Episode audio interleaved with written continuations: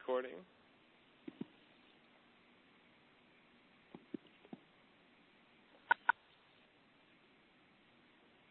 All right, Angela, you there? I am indeed. Can you hear me? I can hear you. Awesome. So I want to welcome everyone to this special Renegade Health Inner Circle interview with Angela Stokes. And this is for, uh, basically, actually, this call is for those of you who purchased the Raw Emotion special that, that Angela and Matt and I had and Emery had put together. And we invited the rest of the Inner Circle, too, because you guys are are, are raving fans, so we wanted you guys to hear it, too. And today what we're going to do is, is we're going to talk about raw emotions. We're going to talk about emotional eating. We're going to be talking about, you know, how you can take control of, of your emotions, how you can take control of your cravings, and all that electrical charge around food, and actually feel like you are able to not have to think about food all the time or worry about food all the time, and actually make this, this process really easy for you. And that's that's kind of what, what I think is, is what we all want. And Angela has done this before, so we were talking to someone who I would say has a little bit of expertise in terms of how you can deal with food, how you can deal with emotional eating, and how you can, can work around some of the things that you may be feeling, um, and not, actually probably not even work around, but actually deal with them specifically. And Angela's going to give you some tips. So, Angela, I want to welcome you to today's call. Thank you, Mister Gianni. Well, Let's let's start off. Um, I don't I don't even think we need to, to give a, an introduction for you, but but I kind of want you to just kind of give us a brief overview of, of what exactly, you know, raw emotions are. Can someone who's not eating a raw food diet feel the, you know, the quote unquote raw emotions? And then we'll get into the questions specifically. Sure. Yeah. Um, well. Yeah, in terms of having emotional connections to food, I think it doesn't matter whether you're a raw foodist or an anything foodist. You know, the, it seems the way that we um, we associate with food, it can be very strongly emotionally linked. You know, we eat because we're happy, we eat because we're sad, we eat to celebrate, we eat because we feel rejected. You know, there's so many reasons why um, we might eat something. And just becoming a raw foodist doesn't necessarily equal all of those kind of connections to food fall away. So that's really what my book, Raw Emotions, is all about, is helping people, if they do want to restructure their emotional relationship with food, um, they can read this book and it gives you all kind of tips uh, how to do that. And hopefully, you know, on this call we'll be going over a lot of that as well. Yeah. And since we're starting with, with emotional eating, that was one of the first questions that we got from Jane. She said, how do you manage it? How do you, how do you, is, is it something, that, and let me ask you this, is it even something that you manage? Um, you know, when you, when you get that craving or you get that, that, you know, ting that, that wants to, you do like walk to the fridge or something like that, or, or, or whatever, you know, how do you, how do you deal with something like that? Yeah, that's that's a, a great question to start with. That's kind of going straight to the point. Yeah, I love it. Um, yeah, I, managing is a very nice word. I'm glad that Jane chose that word uh, rather than controlling or anything like that. Managing, working with your emotional relationship. I'd like to to think of it more in those terms. Because to me, it's not it's about willpower or, you know, about trying to control what's happening. It's about just taking an honest look at the way that you interact with food at this point in your story, checking in with yourself about whether you actually enjoy those patterns you're playing out. And if not, then, you know, let's do something else to um, to break those patterns up and maybe do something that's, that does feel better to you. So really it's about um, getting honest with yourself, and also, you know, on, on a day-to-day basis, just there's a lot of different tips that we'll be going through, I'm sure, on this call of helping people to um, restructure their emotional relationship so that it doesn't just feel like, whoa, I yeah, automatically I walk to the fridge or I go to the cookie jar or whatever if something comes up for me. Um, so, yeah, should we start going into some, some of the tips around that? Let's rock and roll. Okay, so um, there's a three-step process that I really like to take people through um, when they're starting to come up against these kind of things. Um, the first thing, really, is to just get yourself an honest overview of where you are at with your relationship to food. Now, as I said, from my perspective, most people in our society seem to have this very strong relationship, this strong connection, um, and that can begin for all kinds of reasons. You know, it might begin because when you're a child, every time you cried, you got, like, some candy thrown in your face or something, you know, just take this and stop crying. It might be because um, you felt like you weren't really mirrored emotionally when you were growing up, and so maybe you were um, looking for food to be your kind of friend. You know, that's a very, very common pattern that we see played out in our society. Um, people using food as their kind of, their, their friend, their kind of comfort blanket, their safety net in life. You know, there's all those kind of um, connections going on for people. So all of that's going on, but at the same time, most people never seem to actually directly look at that stuff, you know, honestly and directly take a look at that and um, acknowledge what's going on. And that's got to be your first step, because if you don't honestly take a look at what's going on, then how can you begin to even change anything? You know, you've got to you've got to know what you're dealing with to begin with. So that's that's the first thing. Get write it down on paper, or just get it clear in your head. It's usually better to write it on paper. Um, you know, write down, answer some questions for yourself. Okay, what is it that I feel really drawn to? Um, you know, what kind of foods is it that I start eating them and I just don't seem to be able to stop? You know, what kind of time of day or around which kind of people? You know, all of these kind of questions, just get it clear for yourself. The next step in this three-step thing um, is to write down a, a trigger list, a specific list of the foods that when you start to eat them, you can't stop. So rather than just having this vague kind of awareness of, oh, yeah, there's some foods that I seem to, you know, not handle very well, get completely clear for yourself on this. Get it down on paper so that there's no kind of skirting around this stuff anymore. Um, and, yeah, this can be challenging for people, you know, and there, there might be resistance that comes up in you in respect to actually doing any of these things, because there's a huge amount of um, comfort eating that goes on in our societies, you know, and just that whole concept of eating for comfort and living a comfortable life, and all of those, all of the imagery and associations we have around that that word of comfort. And it's actually pretty ironic, you know, when you actually look at it, like the kind of foods that people refer to as comfort foods are generally the things that are the most damaging for the body. You know, it's it's ice cream, it's cakes, it's biscuits, it's all of those kind of things.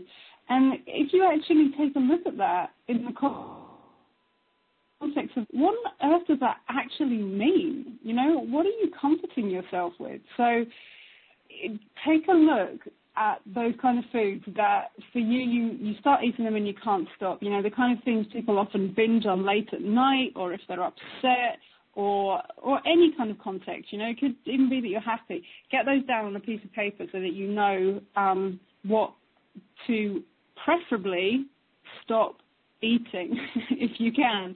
You know, that's kind of the aim here, is to um, just really know what we're dealing with and to start stepping away from that. So that's number two. And then the last one, this is the one actually that tends to cause the most resistance in people, just as a pre-warning. Um, the third stage is to write a daily plan of what you are going to eat. Okay, so now you know the context and, and everything about when it is that you have these issues around emotional eating. You know the kind of things that you tend to eat when you're in that situation. And now you're going to create your ideal plan for the day of what you are going to take in instead. Um, like I said, this is often the point where people really hit a wall with resistance, because that can feel really um, like, I don't want to do that to people, you know, I, I don't want to, I don't want to write a plan. Why do I have to do this? This kind of stuff can come up inside us. But the, the bottom line is that this works. You know, this has worked for literally thousands of people around the world to be able to manage their relationship with, with food in a way that things start to shift and they start to feel better. Maybe they start to release weight if that's an issue that's been going on for them. You know, it, this is the part which really allows you to start to see significant changes in your life, is to actually write that daily plan of what you intend to eat and to follow it, you know, take action on that plan. And um, this is it's such a simple thing to do, but the release that it can give you um, if, if you are someone who's dealing with emotional relationship with food where you pretty much, I mean, you know, I, I come from this background of emotional overeating, and I can tell you, like, in my past, my head was just occupied almost day long with thoughts about food. You know, when am I going to eat again? What am I going to eat? Who am I going to eat with? How am I going to eat this without someone seeing it? All of those kind of things. And if you just take this last step of writing a food plan for yourself, that's that frees you up from all of that kind of nonsense going round and round and round in your head. And, you know, if you get to the end of the day and you look at that self, and you have honestly followed it, you've honestly eaten what you intended to in the space of that day, there is just no feeling compared to that. Um, if you're someone that's coming from this kind of background, um, I'm sure you'll be able to identify the idea that you would actually get to the end of the day and there would be no broken promises to yourself, you know, of I'm just going to have one of these, you know, all of those kind of things that we say to ourselves over and over again, and over and over again, we don't follow through on them. Um, you know, this is this is a way of breaking all of that nonsense up and, and creating a new structure for ourselves. And it's so empowering to get to that point where you're at the end of the day and you've genuinely eaten what you intended to, and you can really start to trust yourself again. You know, oh, I can actually do this. I can change my relationship with food so that I'm not impulsively and compulsively just acting out all of the time. You know, a craving comes up and I'm just reaching out automatically for the food. So that's the three-step process. Review your history, write your trigger list, make a daily plan of eating and follow it. And one question about that. So say you do commit to that third step, which, which I think some people would, I definitely understand why people would have some resistance to that. But say you commit to it, and then you, you know, you do it good for, you can do it well for like three days or so, and then on the fourth day, you know, maybe you do have something else. Like, how, how do you, how should you deal with, with, with that sort of blip on, on the, uh, on the radar? Yeah, can you still hear me? Yes, I can. Up a bit then. Okay, great. Um, yeah, that's that's a wonderful thing to go into. Yeah, dealing with the blips. I love that you said blips and not. I mean, yeah, that people um, people often get into this state where they really kind of chastise themselves. You know, oh, I just I messed everything up. I'm I made this huge mistake. You know, it just it does not need to be like that. It doesn't need to be this this energy of. Um, you know, that you've totally messed everything up, so you might as well just go and eat anything instead, or, you know, that, you, that you're just a hopeless case because you couldn't do it. You know, this is all part of the learning process, and it's absolutely fine to have little blips along the way and get yourself back on track. That's really the aim, is to just, you know, breathe deep into whatever it is that's going on. Yes, something's happened that maybe doesn't feel like you made the best choice, but right now, in every single moment, you have a fresh choice. You know, every single moment, we're so blessed that we have the choice of what we do right now. And so you can just choose to leave behind what happened. You know, and you got results, and now you can move on, you know, and learn from, from what happened and, and from the fact that you don't feel good about it, you know. And so move on with forgiveness. And is really useful for people is to is to speak about um, what has happened, or to write about it, or in some way get it out of just your own head, you know, because we can really be very, very harsh on ourselves a lot of the time in a way that bizarrely we wouldn't be with other people. You know, if someone, if your if your friend came up to you and said, "Oh man, I just ate this bag of tortilla chips or whatever," and it's really unlikely that you would just start, like, berating this person wildly, you know, for the fact right. that they've just eaten that stuff. Whereas inside our own heads, we can be so harsh on ourselves. And it's crazy when you think about it like that. So try and be gentle with yourself, you know. It's not the end of the world. It's no big deal um, unless you want to make it into a huge issue, you know. So try, try and be kind with yourself and try and express it maybe to someone else or get it on paper or email someone or something to just let them know, wow, you know, I did this and I, I don't feel great about it. You know, someone might be able to offer you some support about that.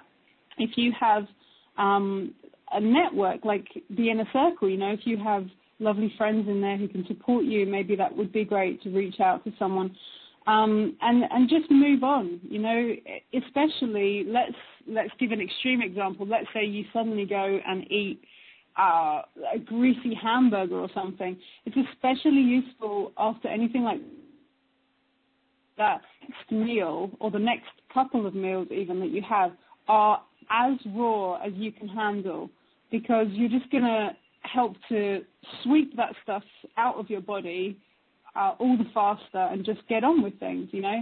So, yeah, just be gentle with yourself. That's a great answer. Lisa asks, how do you stick to raw foods when people are pressuring you and giving you a hard time? I also have friends who drink. I find it hard to uh, get them to do other things on the weekends anymore. Ah, sounds like maybe Lisa could find some new friends on the Inner Circle.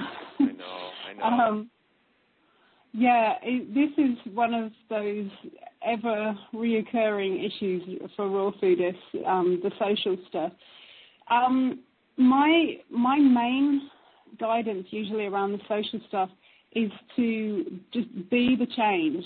Um, you know, do what you're doing and do it with with your heart and, you know, from a genuine place within you and um, really make an effort to reach out to people who do understand what you're doing, you know, like-minded people. It's so much easier to do that these days than it used to be. I mean, really, people who were raw foodists like ten or fifteen years ago, they were like, you know, just kind of way out there, like on their own. They they didn't, there was no one to connect, very few and far between. And these days, we have such amazing resources um, to connect with each other, especially online. The internet has really opened up amazing opportunities. So, you know, the Inner Circle and other um, places online like Give It To Me Raw, maybe you could go and connect with people. There's potlucks, there's events, retreats, talks all over the place. And, uh, you know, I, I really can understand the the idea of, well, hang on a minute, you know, I, I have all these friends. I don't want to just abandon them just because we don't eat the same way anymore. And, you know, I, I hear that. You know, I've I lived through the same the same situation as most raw foodists do. It doesn't have to be that you abandon the community that you're coming from. Quite the opposite. You know, the more of us who are out there being beacons in in our own communities for genuine health and radiance, Um, the better, you know, the more of us who are out there and, and just sharing this message gently and, and not kind of being raw evangelists and forcing it on people or anyone. But, but um, you know, it, it's there's a lot of benefits of that, of staying in your own context, um, while at the same time making sure that you're feeling good, you know, so reaching out to the people who do understand you so you don't feel isolated. Um, and, of course, there will still be some some points of connection that you'll have with friends, even if it means, you know, maybe until now your main point of connection has been drinking alcohol together every weekend, let's say. Well, maybe that doesn't resonate for you anymore, but maybe you could go bowling instead or something. You know, it doesn't have to be that suddenly you have no contact at all with those people. Um, but what I will say, I've observed over and over again, um, most people who go raw experience big social shifts. That's just what happens. It's just the bottom line. You know, things really do tend to shift, and you do tend to end up with um, a different social circle further down the line. And personally, I think that's great. I'm I'm really um, very, I feel very, very blessed with um The, the social world around me at this point in my life, pretty much most people I know now are raw foodists. And I travel around the world, and I travel from, like, raw food house to raw food house, um, meeting all these incredible people. You know, people who are on this kind of path tend to have a lot to offer, and they have a lot to share, and they're very vibrant people, and I feel really blessed to be around that kind of energy. You know, there's a saying that you are the sum of the five people who you share the most time with. Now, think about that. Who are the five people you share the most time with? If those people are people who don't feel that interested in anymore, that is maybe they're eating fast food and playing games on their computers and drinking alcohol or something, then, well, maybe it's time to just reach a bit further, you know, and explore the other possibilities. Um, and, yeah, there is a lot of support out there if you reach out for it. I remember when I stopped drinking, um, literally my college friends that I used to hang out with, like, they, they each kind of, like, fell off the, you know, the, the, the list of people yeah. that I would hang out with. And, and, you know, at first it was a little bit interesting because I still wanted to hang out with them, but but when I was hanging out with them, I felt that, you know, this just isn't for me anymore, and it was uh, it was okay. The thing is, it, it, it always turns out okay. And I um, I feel great now, you know. So mm-hmm. it's, a, it's a whole different story. Um, Carol asks, do you have hints to help you when someone might be sabotaging you, but they don't seem to know it? This may be a spouse. Interesting. Or, or um, a close friend. I've seen this happen before. Sure. Um. I guess, again, the thing here to do is to really be in your own power about what you're doing and um, be the change. You know, if, you, if you're feeling really solid about your path in life, then nothing's going to shake that. You know, really finding the confidence and the serenity inside yourself. I mean, this is, we could look at this from many different angles. It, it's all about um, feeling really sure about your own path, you know, so that whatever comes up, it doesn't matter what's going on on the external. If you're feeling on the internal very solid and clear about what's going on, then you can handle anything that comes up. So, you know, the, the situations that you're drawing into your life, the people that you're drawing into your life, they're really a reflection of what's going on in your own consciousness and, and your own internal reality. So the more that you stay clear about what it is that you really want to be doing and how you really want to be showing up here um, as as a being, then the, the less that you'll be drawing those kind of situations into your life. I can tell you, I almost never have to actually deal with a question like, where do you get your protein from, in person anymore, because I just don't attract that kind of energy directly into my life anymore. You know, very rarely it might um, be that someone sends me an email like that, or um, if I am at a, a lecture, giving a lecture or something, there, there might be some new person that will ask a question or something. Um, but, you know, on my kind of day-to-day life, I don't come up against those kind of questions anymore because I'm not that kind of energy anymore. And I, I also don't give um, out into the world um, any kind of uh, kind of aggressive energy or, or anything like that. You know, I'm not interested in arguing or discussing with people about my own choices. You know, I know very well that I'm free to make my choices and other people are free to make their choices, and you know I don't I don't try to step over any of those boundaries in any kind of direction. I just it's it's really a feeling of live and let live, you know, just let it be. Whatever they want to be doing, they're doing. Whatever I want to be doing, I'm doing. And um, and as I said, I feel very blessed to have a lot of people around me who are very supportive in in that kind of sense. So uh, I hope that helps in some way. I think, you know, you brought up an interesting point about, you know, being solid about your, you know, what you're doing. And I think one of the challenges is that someone who first gets into us, they're just not sure. You know, mm-hmm. they're not sure if this is the best way to go, but they're but they're trying it. So what do you think is the best way, you know, if someone approaches them, probably family, and says, you know, you're crazy, this is ridiculous.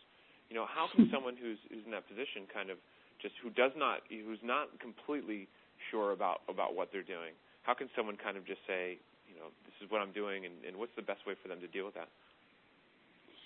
Sure, yeah. I, if it was me, I helped that family member or friend or whoever it was um, to to just look at some of the materials that are available out there um, and some of the success stories in in a way that's really, really simple. Just got to keep it simple, you know, because um, very often when we try to speak to family members or or friends or anything about um, this kind of stuff, they can very quickly turn the opposite direction. You know, they they just don't want to hear that much. It's like you've got to somehow find a balance between telling them something that actually gets the point across, but don't tell them so much that their eyes glaze over. So um, I guess I would I would make sure that I know some kind of online resource, or I have a book or a D V D or something that it just makes it very clear. So, I mean, you know, there's a saying that a picture speaks a, a thousand words. Um, so I know, for example, that my before and after picture seems to help a lot of people feel inspired on on their raw food journey, because it it tells a story. You know, you look at my before picture, you look at my after picture, okay, there's clearly a very big difference, you know. So that might be um, a resource that you might show people, or, you know, there's a lot of different web pages out there that you could just show someone, look, I got all these before and after pictures. Yeah. Look at the difference. Look at the glow on those people. Or you might have a resource like there's that wonderful D V D, um, Raw for Life, it's called. It's a like a mm-hmm. documentary D V D about raw food, and it's it's great because it's really simple. It just It, it's like a kind of talking head documentary. So if you're dealing with people who are used to watching T V, then they might like it, because they, they'll just think it's like a T V program or something. Um, and it's all these different people explaining why raw foods, you know, just the basics. And so maybe you want to show them them, show them that, or show them a book, or, you know, just, just keep it really, really simple, and don't, Don't get into arguments about things. That's my main piece of guidance about this, because it's not likely to go anywhere. Yeah. I mean, I guess, yeah, for me, that's just the way that I live my whole... I, I, I have no interest in arguing with people about anything. It just, to me, it's just a use of my energy that I, I'm not interested in. I would rather be doing other things that feel positive and constructive to me. So I would just try and keep it as simple as possible, have some kind of resource on hand that you feel conveys the message quickly and and and clearly, and get on with it. Just get on with what well, just real quick, one thing that we found that, that works, if you sense hostility, is, is even before you kind of mention it or you feel that you might be in a hostile environment, I just say I'm doing an experiment. And just leave it at that. Mm-hmm. I don't know if you've you've done anything like that. Just kind of like, say someone becomes hostile, or you feel that someone might be hostile for some reason. I don't know why people are hostile about food, but for, it just happens. Like, what what what would be your your response? So say you come to me, and you know someone say, and I ask you, you know, so tell me about your you know your raw food diet. This thing's weird. You know what I mean? Like, what would you say to that? um, I usually just laugh, and um, I. I really just try and keep it simple with people. You know, it tends to work for me because of my background to say, well, you know, before I did this, I used to weigh three hundred pounds. Yeah. And then people get it, you know, because they've got something, they've, in their heads, there's a reason why I do this. It's right, like, right, right. Oh, she did it because of weight loss. You know, then, then they're okay because they've got a reason in their heads. So, yeah, I love that you have the, the experiment thing. And, and I've heard so many different things over the years, you know, people saying, Um, uh, if they're offered food and they don't want to accept it, you know, maybe they say, well, oh, I'm just not hungry right now, or, oh, I just ate, thank you, I don't want that right, right. now, or I'm ill, or, you know, there's so many different things that people I'm allergic say. I'm allergic to, to everything. Just, yeah. To just kind of sidestep it, you know, and not get into arguments, because it can often become the center of of the whole, like, events conversation otherwise. You know, oh, there's the raw food person, you know, and then all these questions start, and it can be really, really tiresome for for you as a raw foodist if you're dealing with that just, you know, day after day. So, yeah, there's some strategies for not having to deal with that. Deborah, who we met in New York City um, at Quintessence, she asks, whenever she tries to juice feast, which she's done about ten times, she winds up binging right afterwards and feeling horrible. How can she, you know, stop that, like, you know, juice feasting for, for say, three, four, or five days and then feeling ravenous afterwards? Yeah, wow, I'm glad you brought that up. That's, that is a very common pattern, um, not necessarily just with juice feasting, but with any kind of fasting, feasting, water fasting, anything. You know, there's that saying that um, any any fool can fast, but it's the, the breaking the fast that's like takes a genius or something like that. I can't remember the exact word, but it's it is really um, a big thing for people to come out of being in a a phase where they may be feeling in some way like they're restricted or deprived or something like that, and to just, you know, flip-flop completely into the other direction. I've seen this with people, people like juice feasts, and the next day they're eating six avocados in a day, or, you know, two or three days later, and they're already eating bars of raw chocolate and stuff. And to me, that is just like, ow, oh my goodness, I would not want to do that to my body, you know, that just yeah. feels like really painful. And that's why with the juice feast, there's actually a juice feast breaking protocol, which is outlined um, on the juice feasting dot com website and also in my book about juice feasting, um, which is called A Juice Feast's Handbook. And that's what I use to come off of the juice feast. I don't know... Um, if the person with this question used that protocol and it didn't work for them or or what happened, but I would in just so, so thoroughly encourage following that protocol when you're coming out of the juice feast, because I, I really, I hear you. I've been there, you know, on on that side of coming out of the juice feast. And food is a scary concept at that point, because especially for someone like me coming from a background of emotional eating, um, taking a break from having solid foods going into my body like that for ninety-two days, that's a huge break, you know, three months mm-hmm. of not having to deal with solid food. And then to come out of that,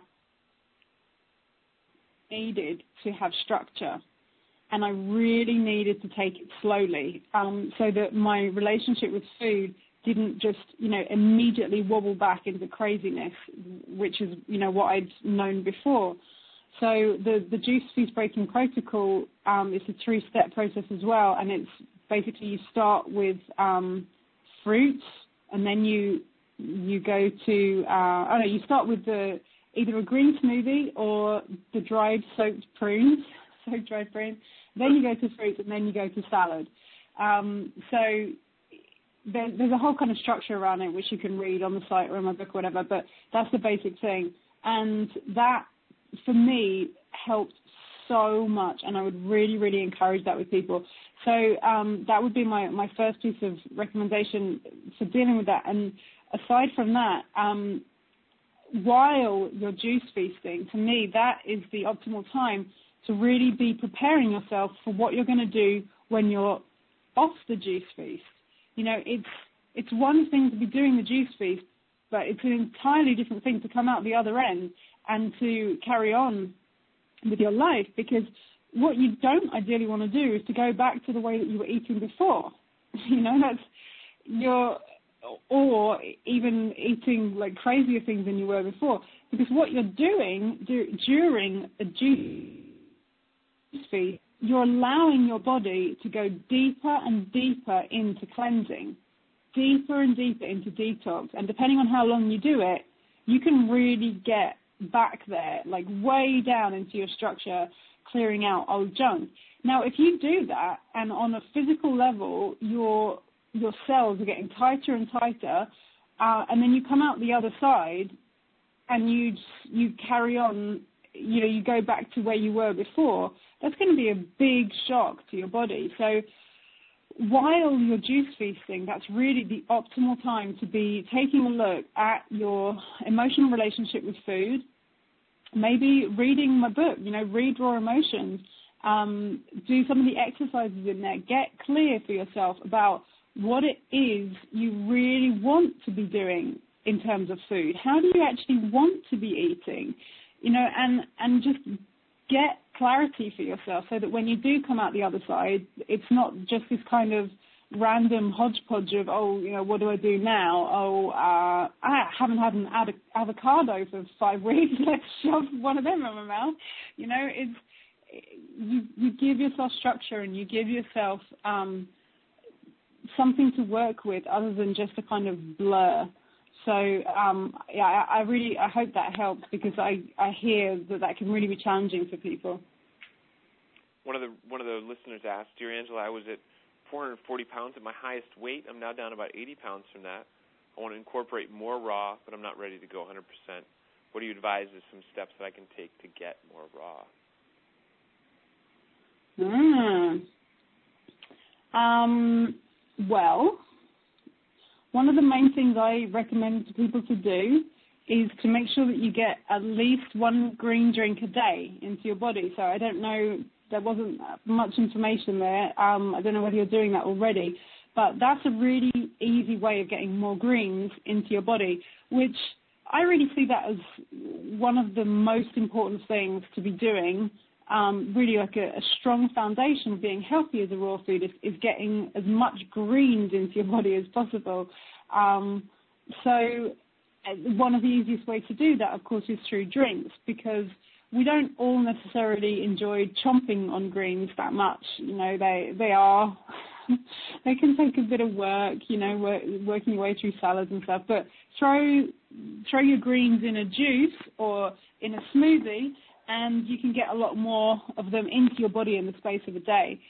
Um, aside from that, I would recommend um, maybe making sure that you're prepared. You know, this is often um, a slipping point for people, is that they just don't prepare themselves for being a raw foodist in the kind of societies that we live in right now.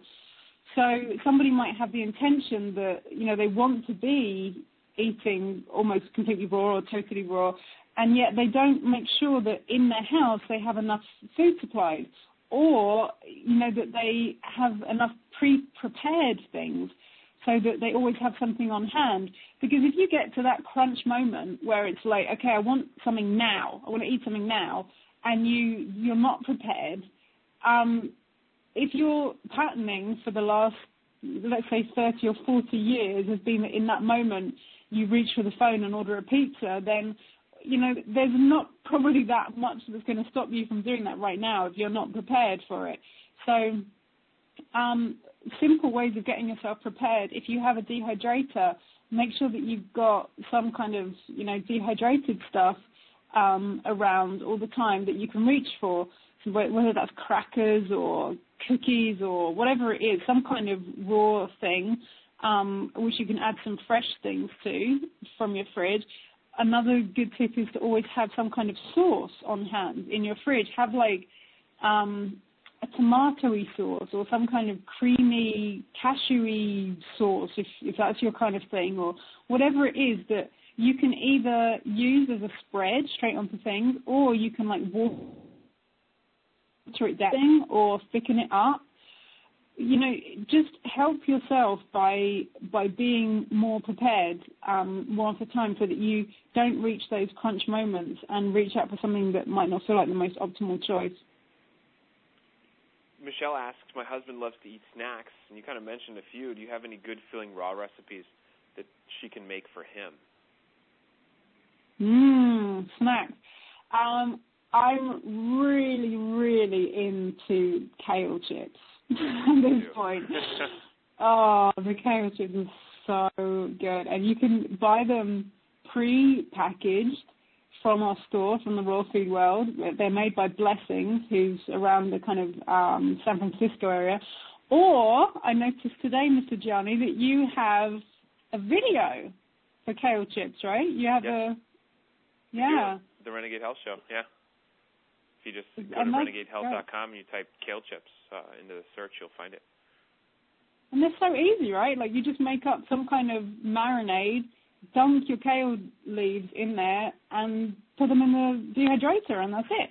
Yeah, and you and you don't, and if you don't have a dehydrator, you can even put them, you know, in the oven um, at a very low temperature and, and leave it leave it open a little bit. Now, if you're into conserving energy, it might not conserve as much energy, but you can do it that way. You can put it at a really low temperature, and you can open up the oven a little bit, and that'll dehydrate them too. So you don't need to necessarily go just just straight to the dehydrator if you don't have it.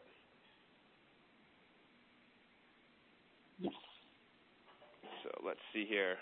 Um, Roberta asks, uh, because of your previous thyroid issues, Angela, how and why um, are the why are you still eating cruciferous vegetables? Do you feel that there's an issue with the goitrogens that are the, the plant alkaloids in the in the cruciferous vegetables, or what are your thoughts on that? Yeah, um, well, my first few years when I was a raw foodist, I wouldn't touch cruciferous vegetables. I was really um, very wary of them.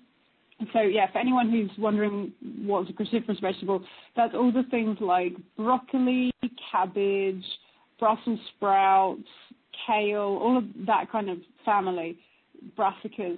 Um, so there is the um, – apparently there's things in those foods which block your thyroid's ability to use iodine. So they're not very useful foods to have if you are hypothyroid, if you've got a slow metabolism. So, yeah, for my first few years, I wouldn't touch them at all. Um, and then as I got kind of further along the line, um, it just became clear to me that my body is, is balanced now. You know, I don't have a real thyroid issue anymore. So these days, I don't have so much of an issue with having those kind of foods um, here and there.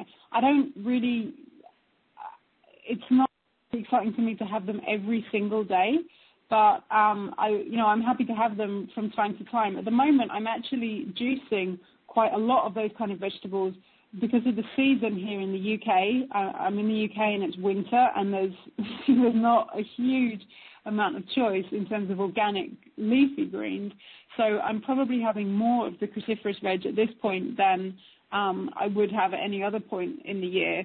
Um, and I don't feel any huge issue around that. Now, for someone who is just starting out on a raw food journey, or y- you know that you have slow metabolism, hypothyroid issues, you might want to do what I did and, and totally avoid those kind of foods, you know, because they they are said to block our use of iodine. And definitely, if hypothyroidism is something that's going on for you, make sure that you're doing the stuff that is useful to you in terms of eating seaweeds often, taking kelp tablets every day, um, you know, maybe having ginger and cayenne and things like that going into your system to help boost up your metabolism. And, yeah, it's it's a good idea to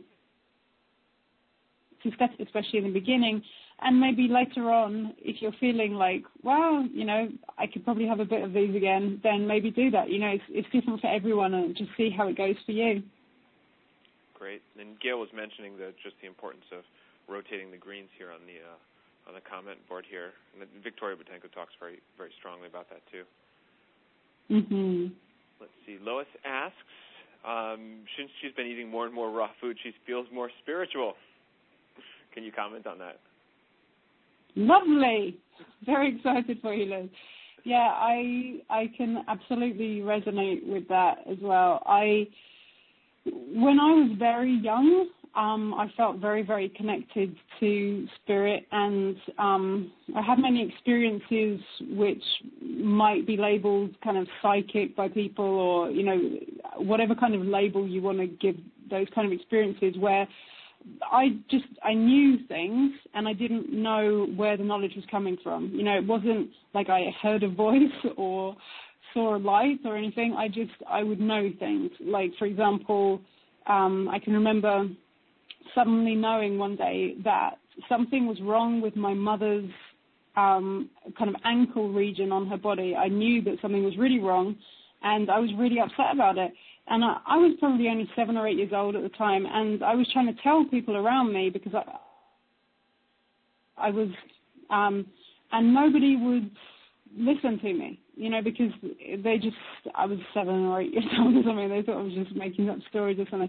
And, of course, you know, when I got home, I found out that my mother had um, broken her ankle that afternoon at the exact time when I'd been freaking out.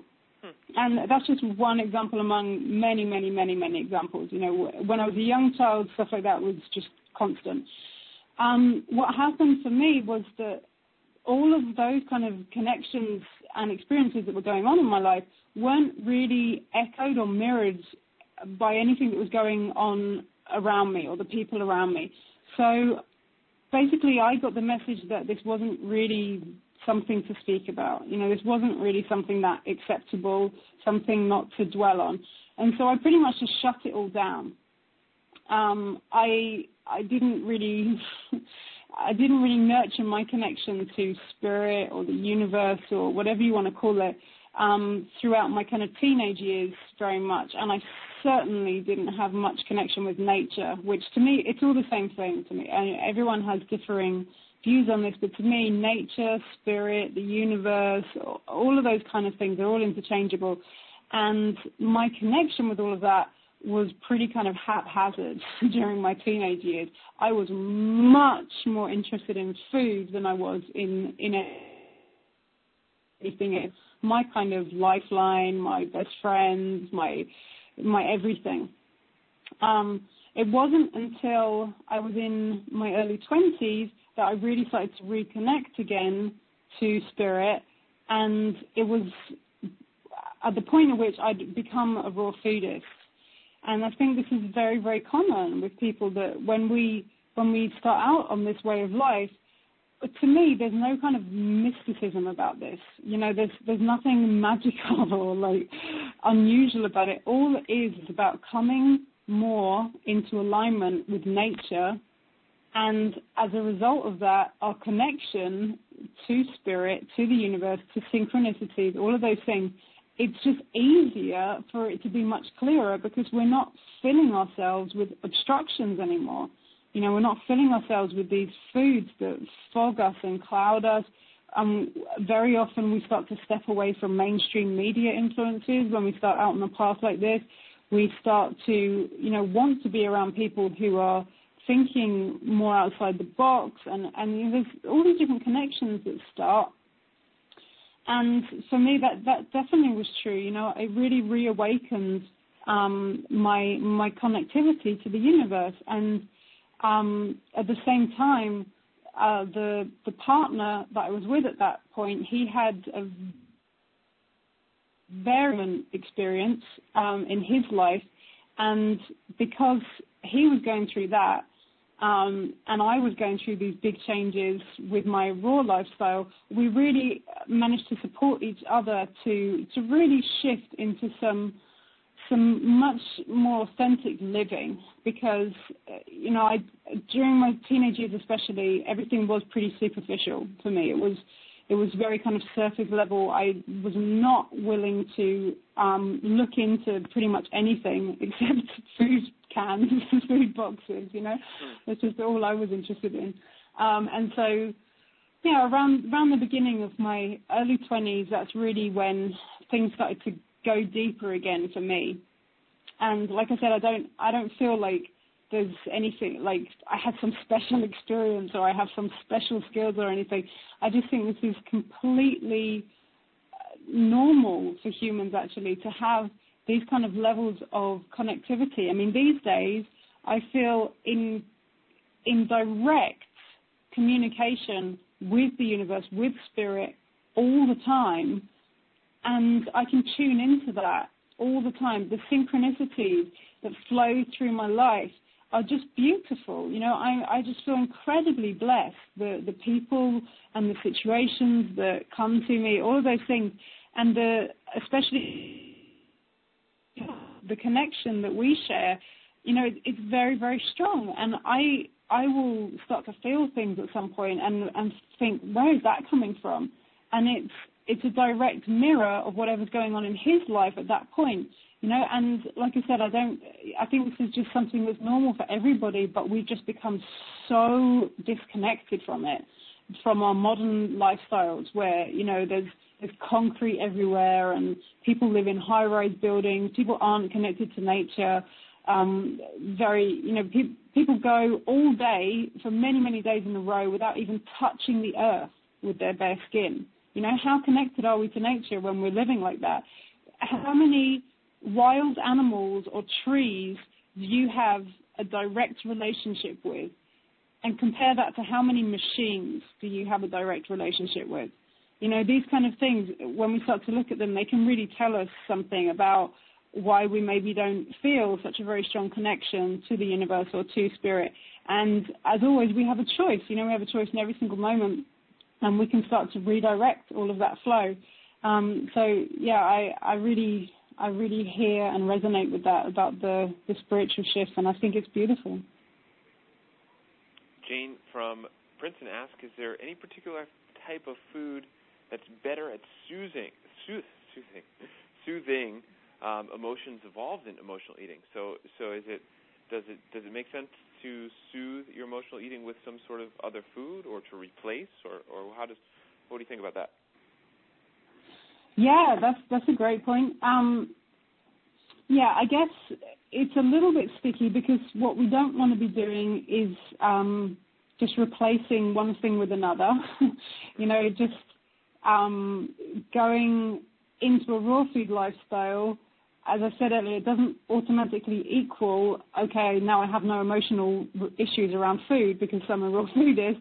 Uh, it's, it's kind of like half of the battle is won, if you want to see it in terms of a battle, because if you become a raw foodist and you simultaneously stop eating the foods that are most toxic to your body, the really, really highly processed foods, then that's kind of half the issue dealt with, you know, because those foods are highly, highly addictive. You know, bread and pasta and cakes and cookies and candy and ice cream and all of those kind of things, highly, highly, highly addictive.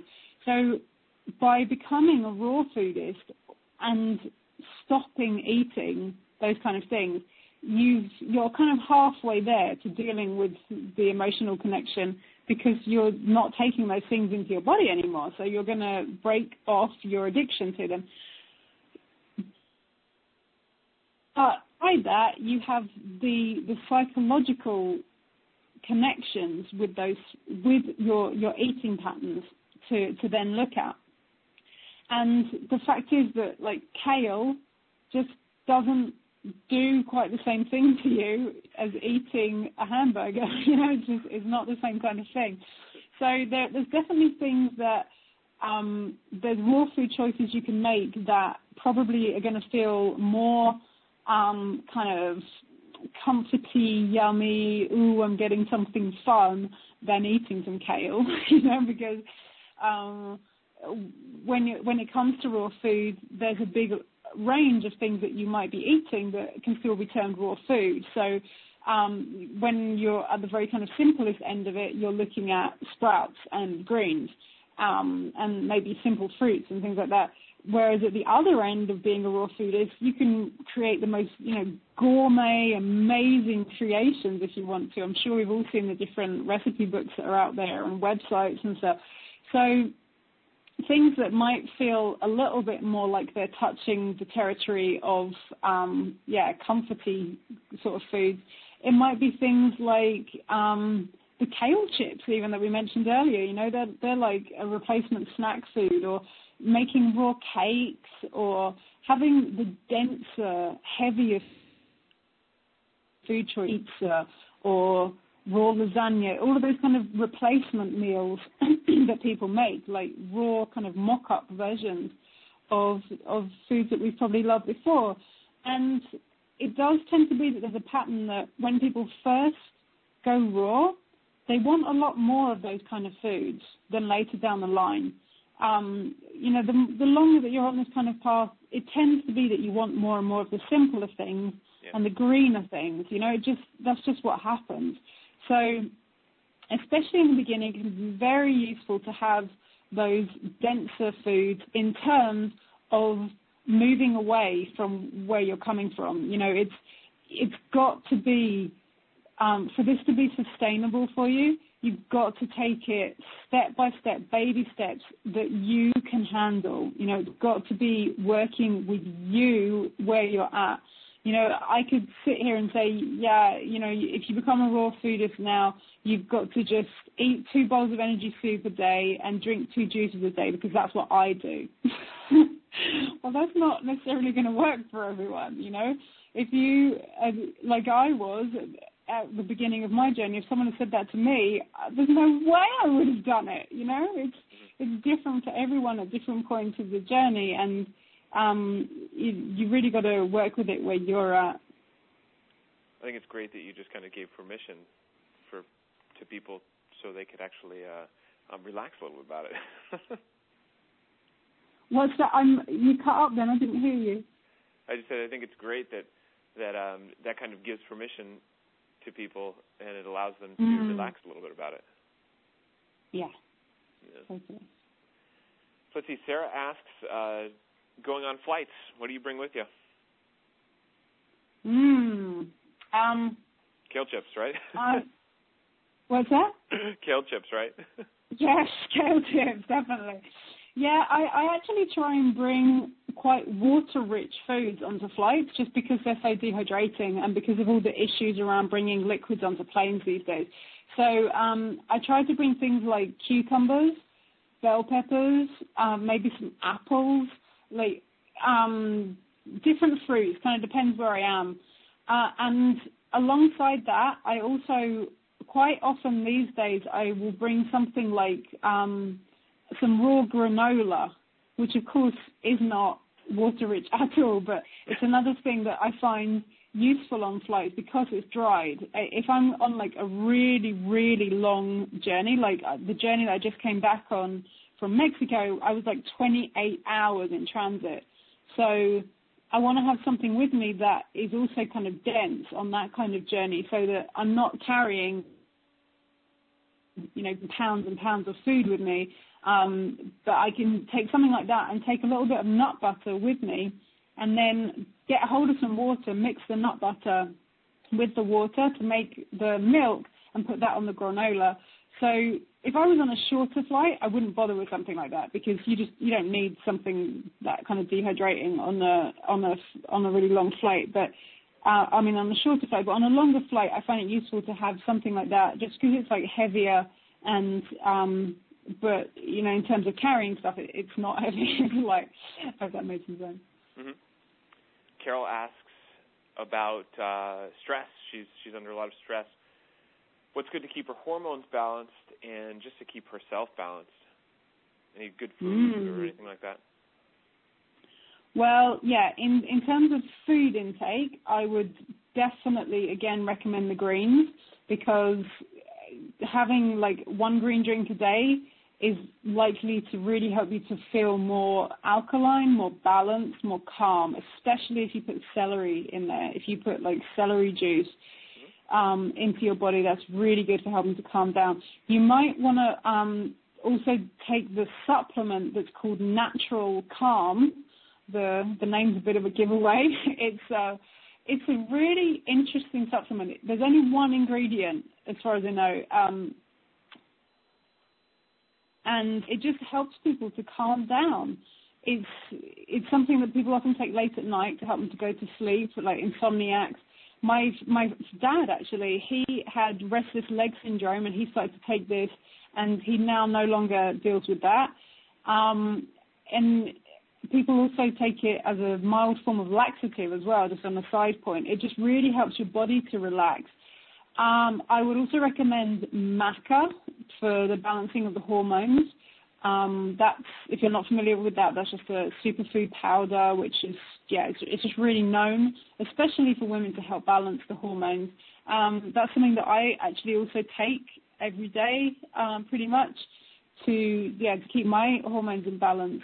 And um, aside from that, aside from the things that you're putting into your body, again, I would just really encourage um, helping yourself to get into a place of feeling centered and solid on a day-to-day basis. And right now, if you're someone who you feel like you're dealing with a lot of stress, that might seem like a very distant concept, um, but it's always a choice. You know, there are things that you could start to do on a day-to-day basis to help yourself feel less stressed. You know, maybe you could um, incorporate meditation on a day-to-day basis, even if it's only five minutes a day that you do that. There's actually we're full of tips about all of these kind of things. You know, you might um, begin to do something like everything you come into contact with in your life, absolutely everything, you give the message to that thing from yourself of, I love you. Just try that. Seriously, try that for like an hour or a day or something. Everybody you see, everything you come into contact with, give the message out into the world, I love you, and just see how something that simple can transform your life. Another thing, like every day, for the first hour of the day, maybe um, try this with yourself, that you don't say anything out loud unless it's something that you feel is a positive thing to give out into the world. You know, all of these little kind of things can really help us to get into a more positive framework in our lives where we're, we're just appreciating everything more and we're feeling more gratitude and we're, we're helping ourselves to feel more centered and more clear about, you know, what it is we really want to be doing here and how we want to be showing up so that we're not kind of constantly going around in our head in, in these thought patterns of I can't do this and this is difficult and this person did this to me and, and all of those kind of not very supportive, self-destructive ways that we can we can be with ourselves. Well, thank you so much for sharing that. We've run out of time. Unfortunately, we only have a few questions left. If you want to go, if you guys do have a question and you want to post it into the Inner Circle forum, go ahead and do that, and then you know, we'll we'll get along to that, and uh, maybe even some of the other uh, listeners and the other some of the other people who are in the Inner Circle will be able to answer it for you as well. So, uh, Angela, I want to thank you so much for, for this time. I thought it was uh, a lot of fun and, and pretty informative. Great. Thank you. Enjoyed it. Well, to everyone else out there, this is Kevin Gianni and Angela Stokes. We want to thank you so much for being a part of the Inner Circle. Uh, it, is, it is your uh, lifeline for support when it comes to healthy living. We we really want to make this the the best um, place for people to come and get and get support and get help. So if you do have any suggestions, please feel free to uh, comment or email um, any of us in the Inner Circle, and, and we will get back to you. And, and we're making a list, um, not checking it twice, we're, we're making a list of things that we're going to improve in the Inner Circle, and, and that should be coming up in the next couple months. So uh, we really look forward to it. So to everyone else out there, we want to thank you so much for your time. We appreciate it, and we will talk to you next time. Bye.